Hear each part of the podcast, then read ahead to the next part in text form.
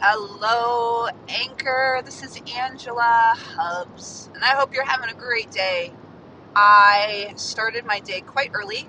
I am up and at 'em. I'm on my way home, so I have my six hour drive back to right outside of Orlando from the Gulf Coast.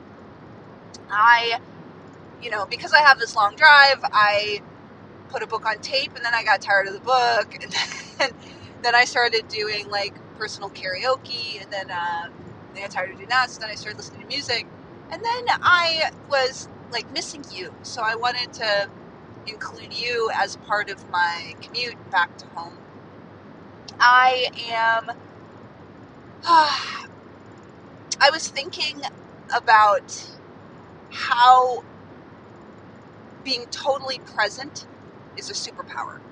And I wanted to share it with you in the hopes that my story and revelation would aid you in your journey of finding vibrancy and joy in your life. So I lived in New York City for about nine years. Uh, I think, gosh, what year did I move to New York? 2005, something like that. I don't know. Uh, but when I moved to New York, I had just gotten divorced from my first husband. And it was I, I feel like it didn't hit me until I left and moved how how hard that was. Just like the loss of it. And so the first six months or so that I was in New York was really, really hard. Um, until I decided to essentially take my life in my hands and I decided, you know what, I am going to become a fitness professional in New York City. So I became a yoga teacher and then I became a personal trainer and I started like getting clients and going to people's houses and I did it. I became a full-time personal trainer, yoga teacher, Pilates instructor. I taught anything that I was able to teach. That's how I met Lululemon and became an ambassador for them. And uh, they helped me grow and learn and develop as a strong, independent woman. Eventually, uh, I met someone in New York that at first I wasn't super attracted to, but I I fell in love with his spirit. And as we were dating, he um, he got cancer, and so I spent a whole summer with him, uh, doing everything I possibly could to keep him well and happy and I threw my whole self into that relationship. In a lot of ways, I didn't want the the the reason I thought my first relationship failed was because I was being selfish in it, and so I didn't. I I tried to do the opposite inside of this relationship where I threw all myself and gave myself to him and all that stuff.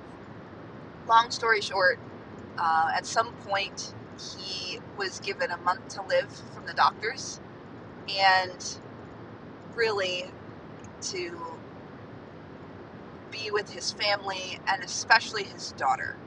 He he dumped me so that he could he could die with her and his ex-wife. I get it. I totally get it. I have no real hard feelings. I there I have little inklings of like there's he lied to me about a couple things, but it's, it's you know what? I, I've never been told I was going to die before, so I I can't even possibly imagine how he was feeling.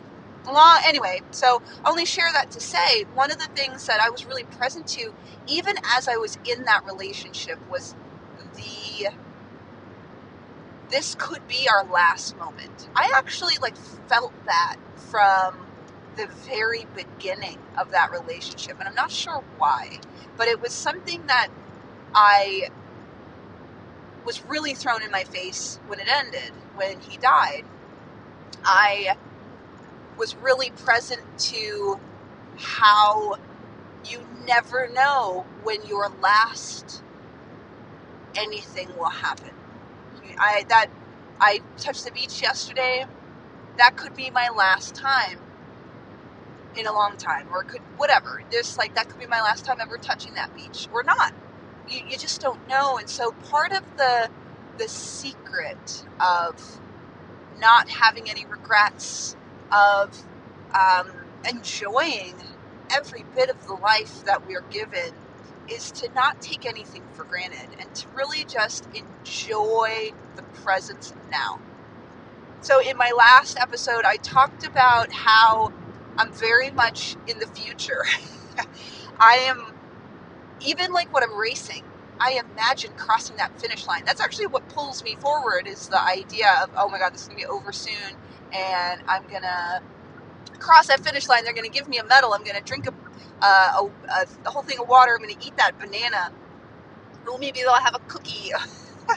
like that's what pulls me forward during a race. And so as I'm driving right now, I am present to is there moments I missed out on that I wasn't paying attention to because I was looking forward to going home. You know, while I was working away from home. I am so grateful and honored and excited about my life. I am really happy that I had this experience where essentially I was paid to go to the beach and work with people that I really could contribute to. And right now, I'm really excited that I get to go home and squeeze my sweetie who has not been doing super well and all of it, I get to be present to this moment where it is raining slightly, but yet the sun is up and it's like foggy, like the sky is just weird colors. And so that, I think, is the secret to living a life you love. Loving each individual gift we're given. And some of the gifts are painful, some of the gifts suck. Some of them we wish we didn't have to have. Case in point, a boyfriend getting cancer and dying. Like, that's hard.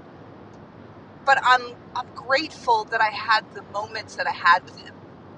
And I I'm grateful that I learned from him and that I get to have those memories. And it has aided me in finding the love of my life, the man I'm gonna marry. And I, I, who knows? Who knows where I would be if some of the crappy situations hadn't happened? That I get to have this moment right here, looking forward to hugging my sweetie. So I just wanted to share that with you because I was having some deep thoughts as always. You know, driving for hours will do that. And I, I, I just want you to know that my whole mission is to inspire one person. And so if I am lucky enough to do that, I will have fulfilled my purpose. So I I give you my heart and a little, you know, a little bit of my vulnerability here to share with you that I'm just grateful that you allow me in your life, that you spend any time with me. And I hope more than anything that I'm able to give you something that will light you up. So, with that, I will stop chewing your ear off. Again, thank you for just being here, being part of my life, and letting me be part of yours. And I'll talk to you soon, friend.